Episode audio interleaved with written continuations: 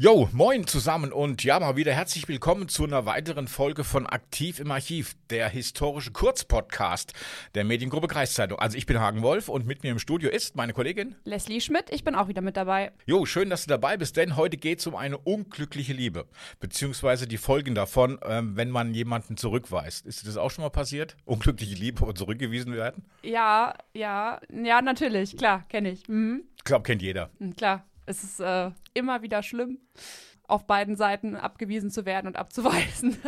Also. Okay, in der Geschichte heute ging es vor Gericht, von daher erfährt man das eigentlich erst durch die Zeitung, weil es eben vor Okay. Gericht war. Und es geht um das Fräulein Anni, Fräulein Anni, damals hieß das noch so, aus dem Landkreis Verden und die war im Jahre 1957 solo, alleinstehend und im ha- besten heiratsfähigen Alter. Also. Deswegen ja auch Fräulein, ne? Ist ja so. Ja, stimmt. Ja. Ja. Oder war, Und- war früher so, heute nicht mehr. Ja.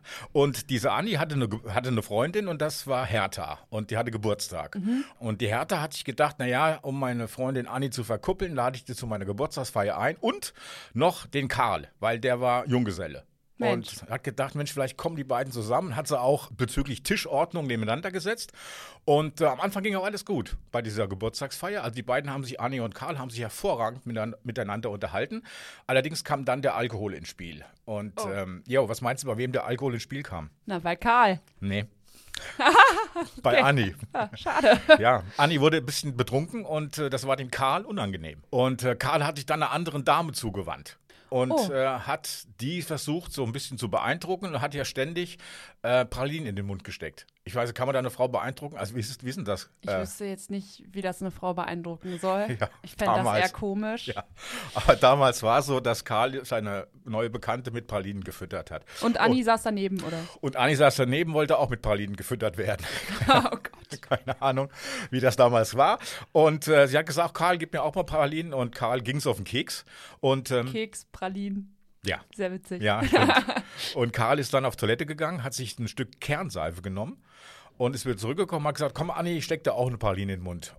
Augen zu, Mund auf und Anni macht den Mund auf und Karl steckt ihr das Stückchen Kernseife in den Mund hinein.